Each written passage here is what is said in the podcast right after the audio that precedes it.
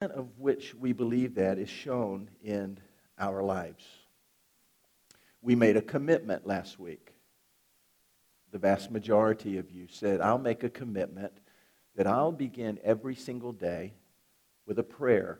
And I'll say this to Jesus I'll say, Jesus, if you want to use me today, I'm available and I'll be faithful. This morning, we're going to recommit to that. We're going to tell Jesus again if you want to use me today, I'll be available and I'll be faithful to you. And we're going to make a commitment to do that over the next seven days and beyond because that's our mission. That's our purpose. That's why God has you here. There are no accidents, no mistakes. God's not surprised you showed up. He has you here because of your willingness to make that kind of commitment. We begin today with a study of the Gospel of John, and we do that intentionally. We do that on purpose. We do that uh, with a goal in mind. As we study the Gospel of John, we're going to grow in our commitment to be available to Jesus we're going to grow in our commitment to make ourselves available for Him to use. We study the Gospel of John, we're going to see that He'll use this study, He'll use this teaching, He'll use our, our receiving this truth to better equip us to make ourselves available for Him to use. That will fulfill our purpose. That will fulfill our calling. That will fulfill our mission. We chose the Gospel of John on purpose. Why did we choose the Gospel of John? Why did we sense that what God wanted us to do was preach and teach through the Gospel of John? There's a myriad of reasons. I mentioned a couple of them to you this morning. First, in the Gospel of John, we get, a, we get to see Jesus. It's, it's like a snapshot of Jesus. The Gospel of John's different than Matthew, Mark, and Luke. It's a different perspective. There are things that John has included in his Gospel that aren't included in Matthew, Mark, and Luke. There are things that Matthew, Mark, and Luke include in their Gospels. It's in all three Gospels that we don't see in the Gospel of John. The Gospel of John is a, is a snapshot for us of Jesus. We're going to study this Gospel in order that we might know him better that we can see him with greater clarity. These first 18 verses that we look at this morning has to do with the beginning. The beginning really isn't a great way to describe that because Jesus has no beginning. He has always been. We'll continue our study and we'll see that last half of that first chapter, all the way through chapter 12, we see Jesus with people. All kinds of people. Some hated him, some loved him. We see him with people and how he interacts with people who were simply curious about him.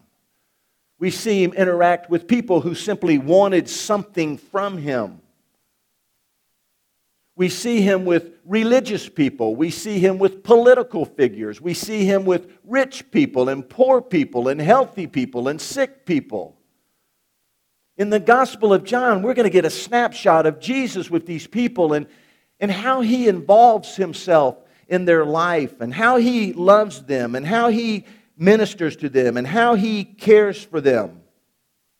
And as we watch him and dealing with these people, we begin to understand who Jesus is. We, we get greater clarity in this man, this God man that we call Jesus, that we worship. He himself begins to describe himself to us. He tells us more about himself. In the Gospel of John, he calls himself the bread of life. He calls himself the light of the world. He calls himself the good shepherd and the true vine. He says, I'm the way. He says that he's truth. And he says that he's life. And so much more we'll see as he describes himself to us and models that for us. We see him loving and we see him caring and we see him modeling and we see him healing. You know what else we'll see when we look at Jesus? We'll see his relationship with his heavenly Father. That'll be valuable to us because it's in his relationship with his heavenly Father that he gets his direction and his guidance. It's in his relationship with his heavenly Father and the time that he spends with him and the intimacy with him and the interaction with his heavenly Father that he's empowered, that he's strengthened, that he gets insight.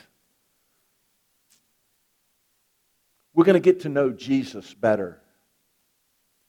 But I think that as we go on through the Gospel of John, we'll see that in the 13th through the 17th chapter, we'll see Jesus in a very difficult time in his life, and we'll begin to see how he deals with pain, and how he deals with rejection, and how he deals with heartache, and how he involves himself even then in the lives of those who are closest to him, and he draws them close to himself.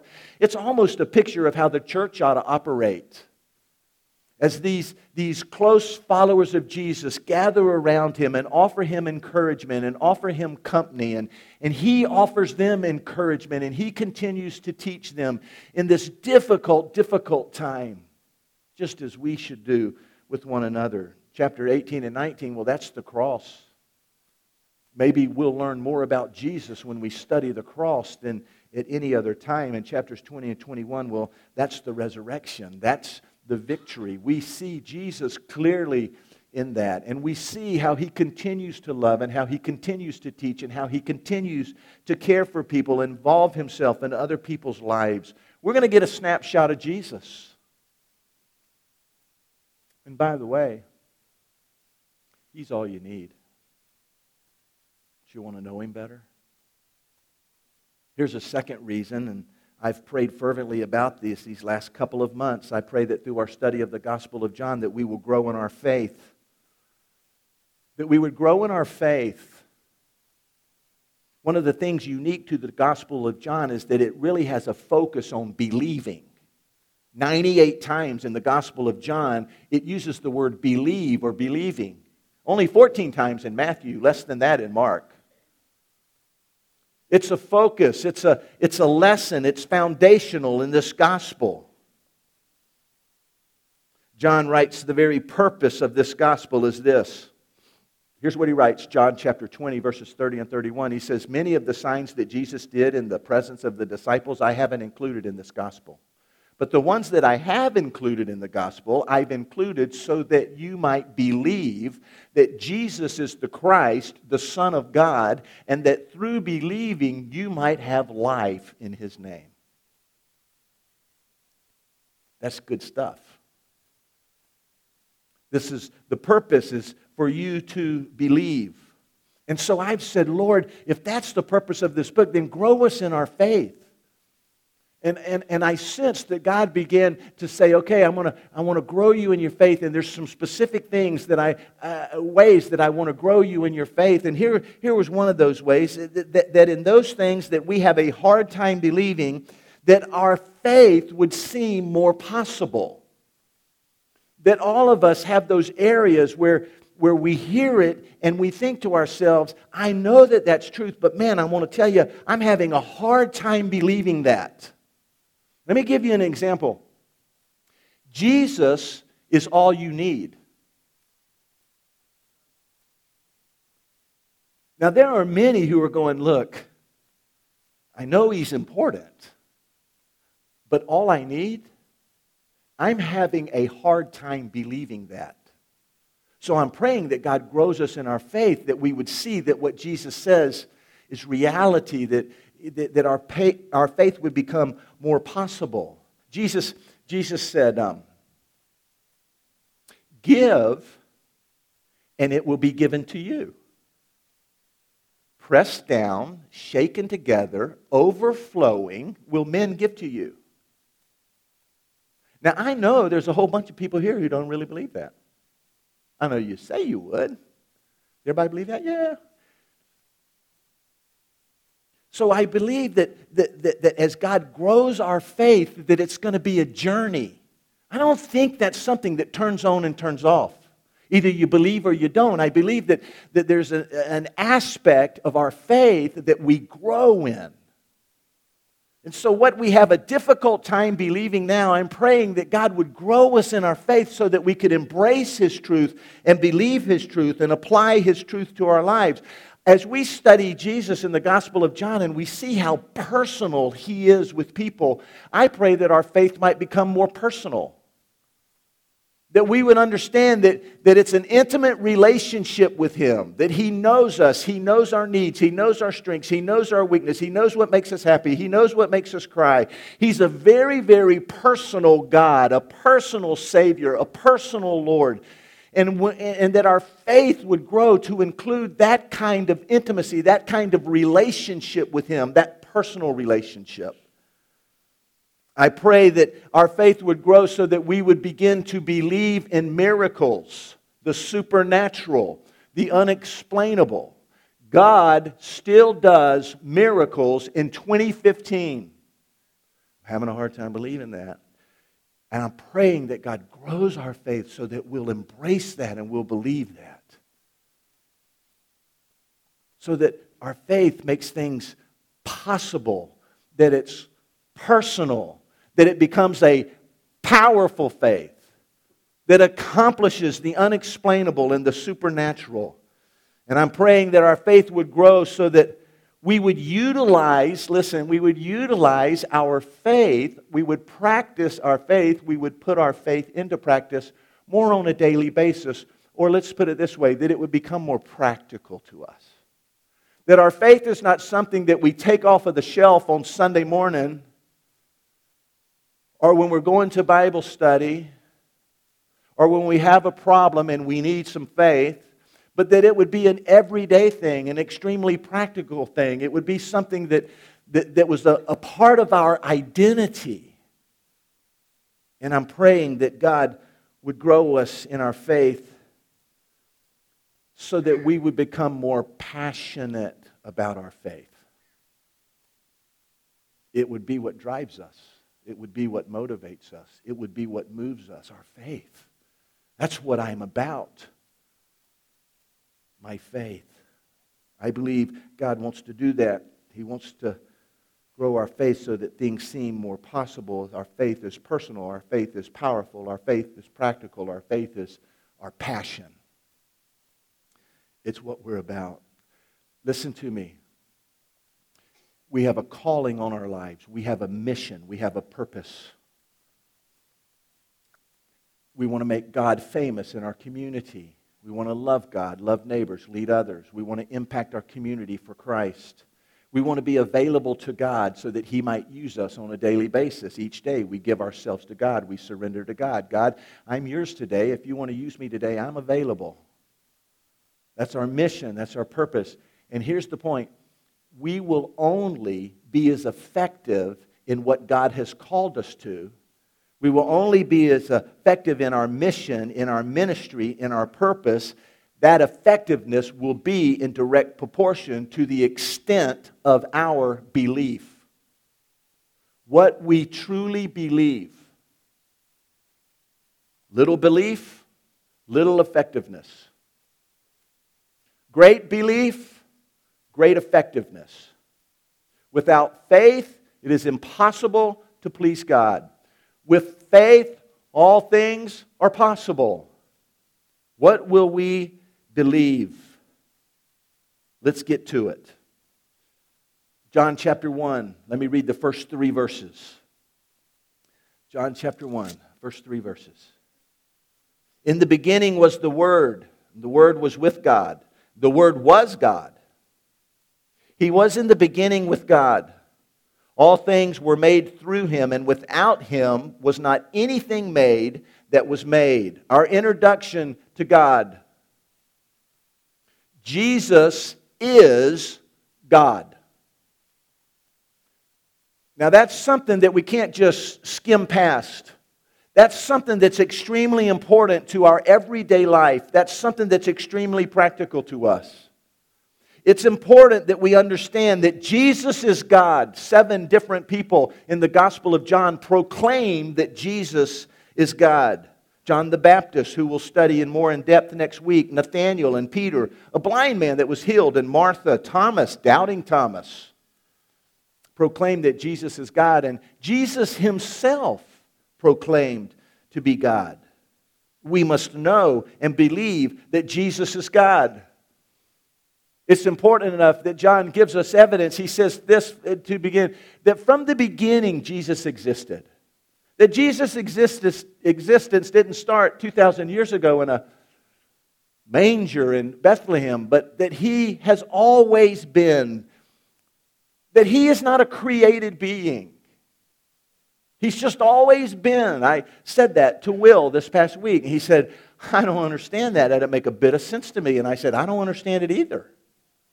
I just know that no one created God the Father, and no one created God the Son, Jesus, and no one created God the Spirit. They've just always been. Why? Because they're God. John points this out to us as if it's something that we need to grasp a hold of and understand that our Savior, the one we worship, He is God. He goes on and he tells us that He's the creator of all things, that nothing that's been created wasn't created by Him. If it was created, He created it. If it hasn't been created, it, if it hasn't been created, He didn't create it. He's creator God. He tells us that Jesus is 100% man and 100% God, that He was always God. That even as a baby, he was 100% God. That in his human experience, it's not that he grew and became like God, he was God even as a baby. I'm glad that our God loved us so much that he left heaven's glory and he came to earth so that we could see what God is like. That God came in flesh and bone and blood, in humanness. It helps me in my in my relating to him. It helps me in my relationship to him. I know that not everybody is like this, but I think about Jesus, I can see him, I can envision him, and I think to myself, there is God, and there is my Lord, and there is my Master. Man, that's somebody I can be close to. That's somebody I can worship. That's somebody I can follow. That's somebody I can get to know. He's 100% man, but he's 100% God. That's important to us because, after all, this isn't about religion, it's about a relationship, a relationship with God. Who is God? Look at Jesus. Watch Jesus. Learn about Jesus. Follow Jesus. That's our answer to the question who is God?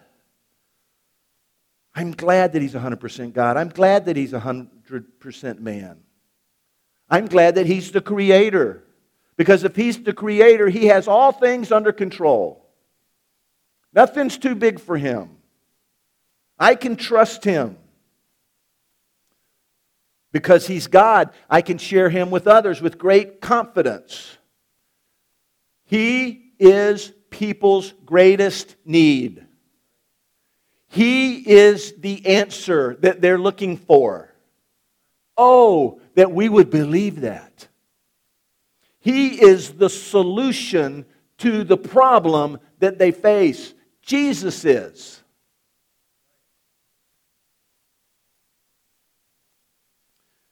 The question, I guess, is do you believe that? God's called us to impact this community for His name's sake. God's called us to make Him famous in this community.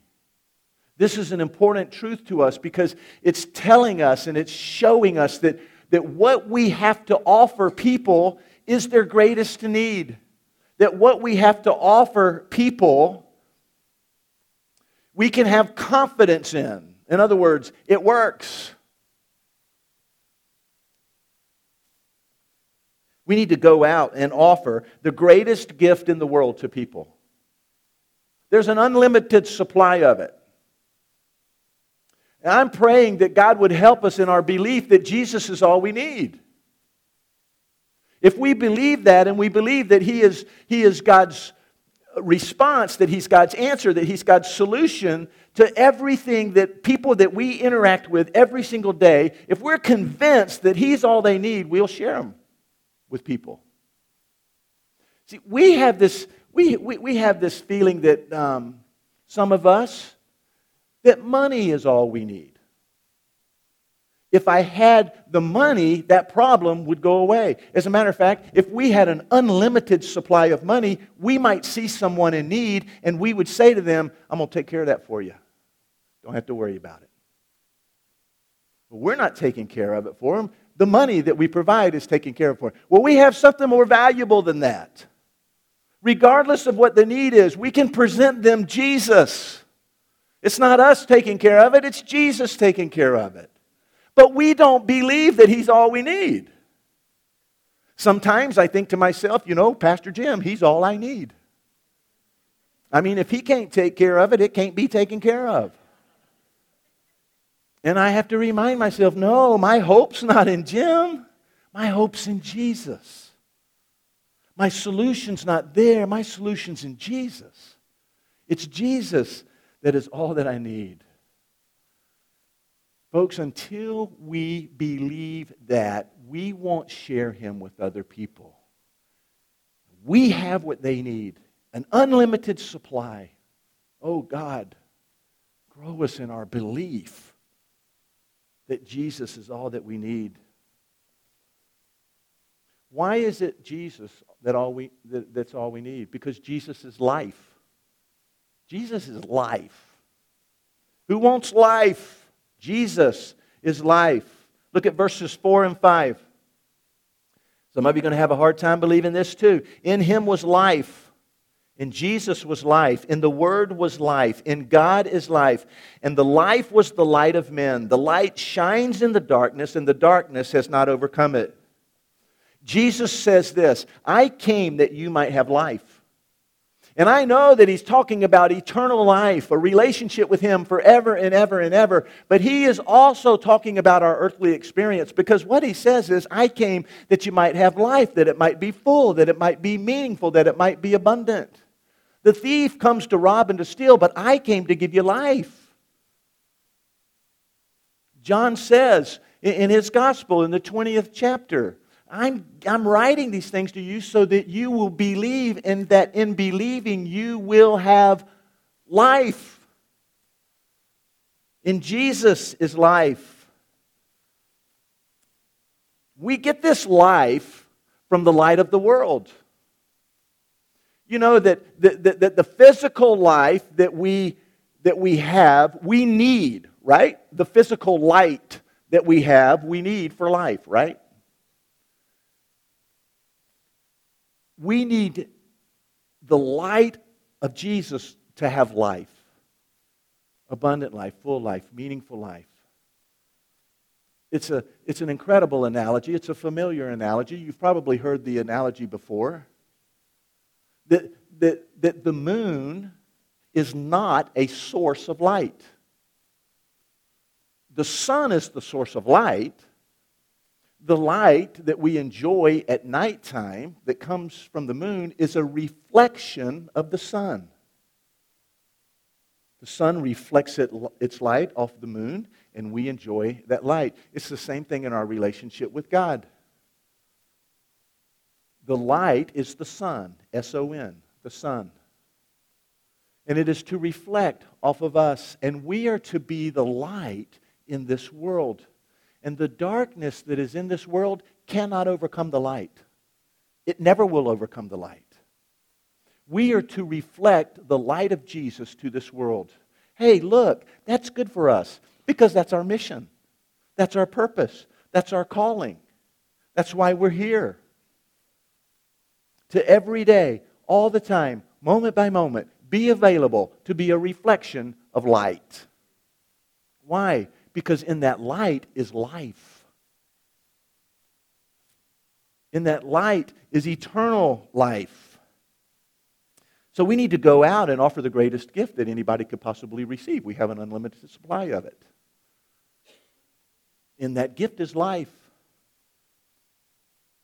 It comes from the light. When people are exposed to the light, there's generally four kinds of reactions. One of those reactions is to become a witness of the light. That's you and me.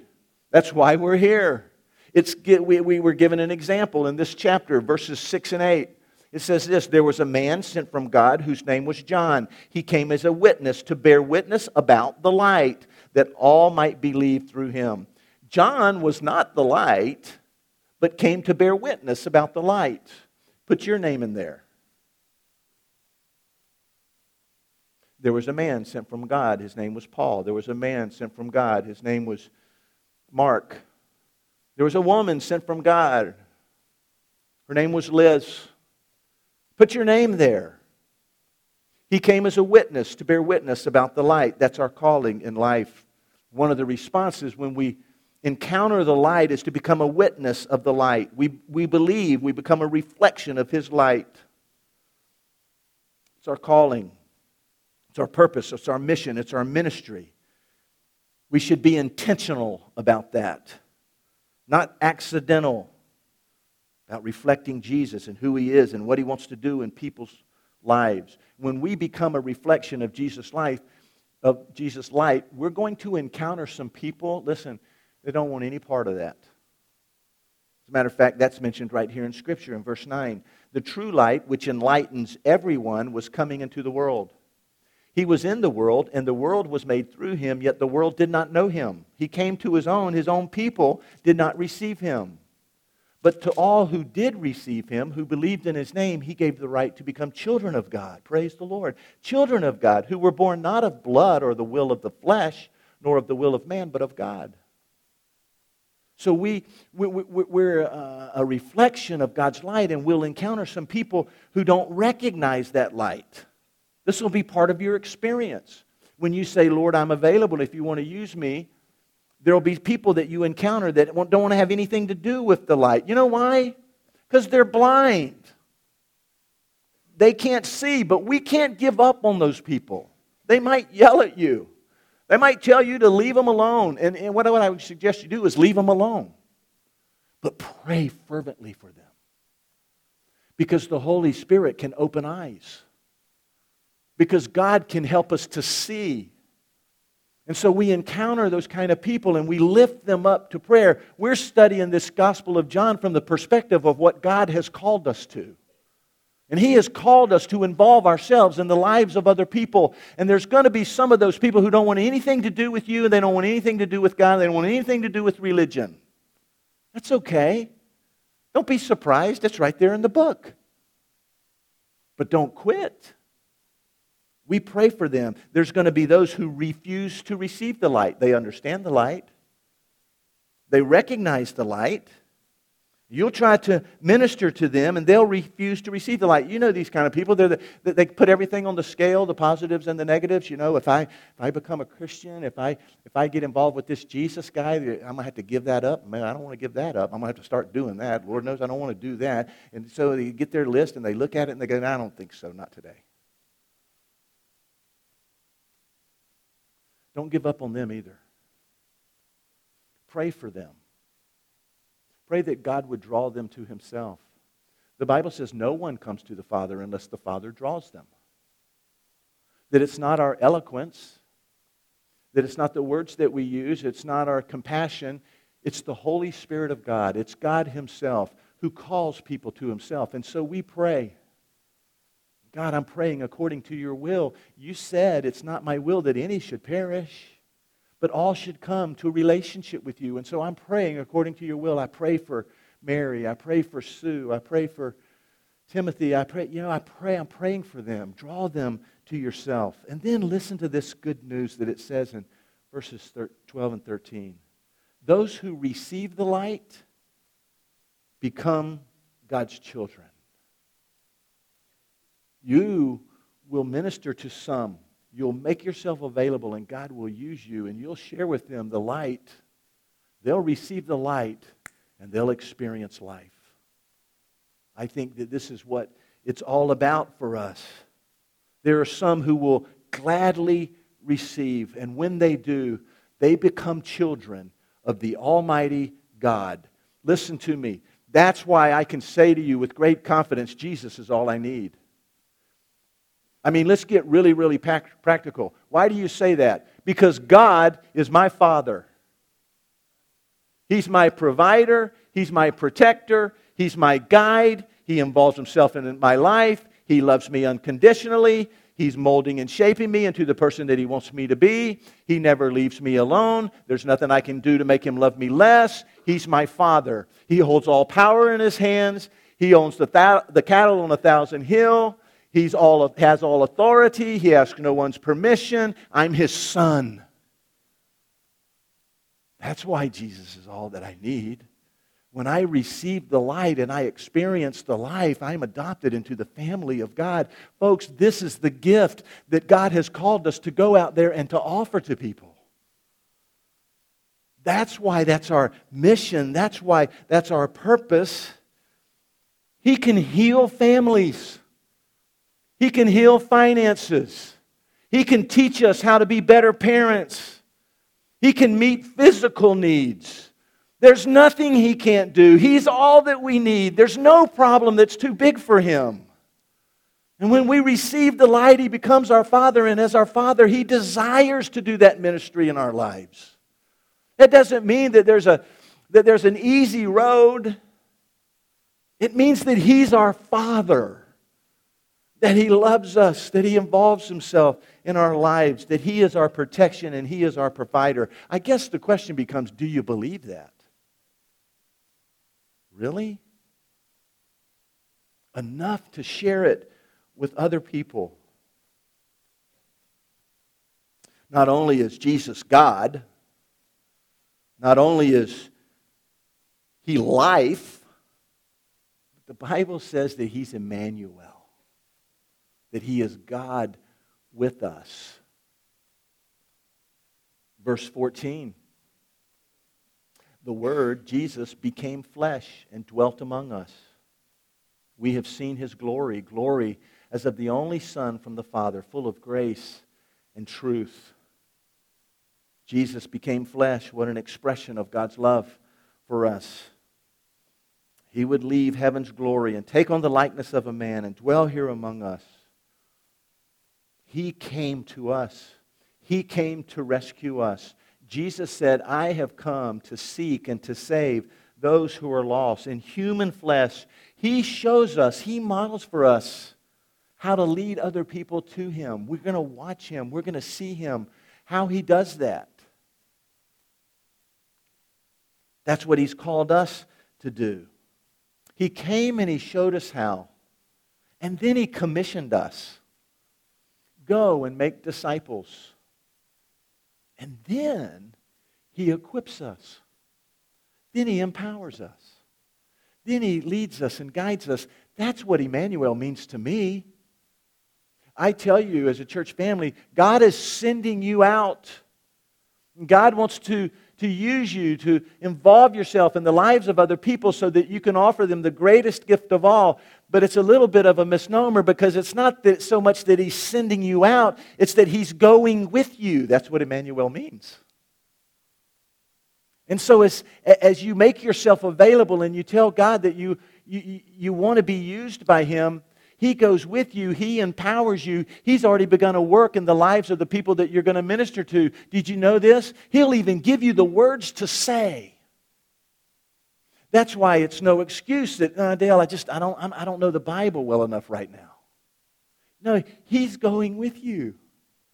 I know who goes before me. I know who stands behind. The God of angel armies is always at my side. That's Emmanuel. The Bible says that he's full of grace and truth. I love these verses 16 through 18. From his fullness we have all received grace upon grace. The law was given through Moses. Grace and truth came through Jesus Christ. He ends this portion by saying, No one's ever seen God, the only God who is at the Father's side, but Jesus has made him known to us. First, it says to us that He, he lavishes upon us grace upon grace. Here's a, a definition. Ray Stedman, great, great preacher, says this Grace is what God does within you without you. In other words, it's all of what God is doing in you. Grace upon grace is God's daily supply It's His empowerment. It's His forgiveness. It's His guidance. It's His direction. He'll give you everything you need to do what He's called you to do. Everything. He's God with us. He's Emmanuel. There's no need to be afraid. Someone told me this past week, and he's absolutely right. The thing that keeps us from sharing Christ boldly with people's fear. Well, if we're afraid, it's because we don't believe that He's with us, that He's all powerful, that He has all authority. That's His, his grace. And then that last verse tells us that Jesus explains God. Jesus said, If you've seen me, you've seen God. Hey, listen, everybody's curious about God. I, I, don't really believe in atheists. I know there are people who say they're atheists. I don't believe for a second that people don't think that there's not a God. And people want to know all about God. What does God think about this? What's God think about that? What's God think about me? Where does God stand on this issue? Is God a Democrat? Well, you know what? He hasn't left us without answers. You want to know about God? Take a real close look at Jesus, and you'll begin to understand what political party he's a part of. You'll begin, to understand what he thinks about this issue. You'll begin to understand what his plans are for the future. You'll begin to understand what he thinks about you. As a matter of fact, Jesus reveals God to us because Jesus is God in human flesh. And so as we go out and we begin to, to involve ourselves in other people's lives, we share with them Jesus because they have a curiosity about God. Jesus provides those answers.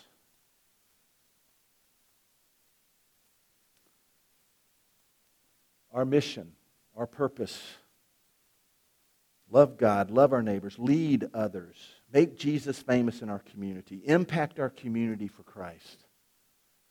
That's what we're called to. Look, here's the point of lesson number one in the Gospel of John.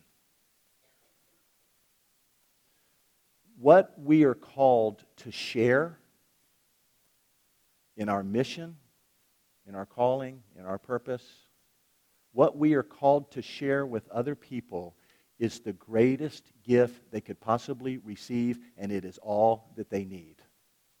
That's the point of the first, of lesson number one. Do you believe that God help us in our unbelief. When we fully believe that, I won't be able to hold you back. You won't be able to wait to share that gift with somebody. Jesus is God, and in him is life, and he is with us as we share that gift. Let me invite you to stand. Last week we made a commitment. Every day I'm going to pray. God, if you want to use me today, I'm available and I'll be faithful.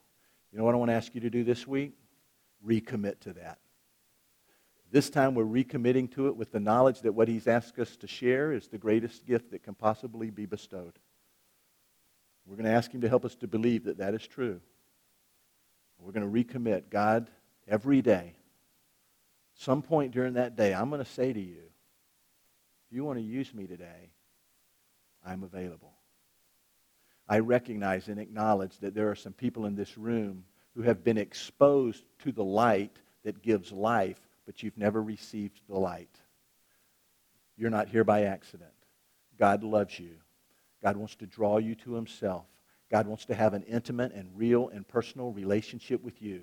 Your sin, we've all sinned, your sin has to be dealt with. Jesus says, I've got that taken care of. If you'll believe in me, then you'll begin to understand and you'll learn that when I died on that cross, I paid the penalty for your sin. And I'm not going to just cover it up, I'm going to take it away. when that sin is dealt with, then we are free to run into his arms. We are free to have a relationship with him. We are free to know the light. We are free to experience the life. We are free to be adopted into his family so that we can call God our Father. And we know that he loves us and he protects us and he provides us and he leads us and he guides us. Everything that a perfect father would do. That's available to us. You needn't leave here today without receiving the light that gives life. If you want to talk to somebody about that, it's my favorite thing to talk about. I'd love to talk with you about that. There will be others here that would talk with you about that. Maybe you're here this morning and you said to yourself, you know what, I made a commitment to that last week, Pastor Dale. I did. And I hadn't thought about it since I left here. I want to recommit to it. This time, maybe, maybe you'd want to come and you just want to say, Jesus, uh, I'm going to recommit to that. By the way, Jesus welcomes you with open arms if that's what you want to tell him. He's a God of second chances. As a matter of fact, I think he, he loves giving second chances. You're welcome to come and pray if you like. Lord Jesus, the prayer is simple that you would have your will and your way in every heart and life. We need not guess what that will is. We just ask you for strength and boldness to be obedient, strength and boldness to follow, strength and boldness to say yes, strength and boldness to surrender, strength and boldness to give ourselves wholly to you. Have your will and way in every heart and life, I pray in Jesus' name. Guys, if y'all would lead us.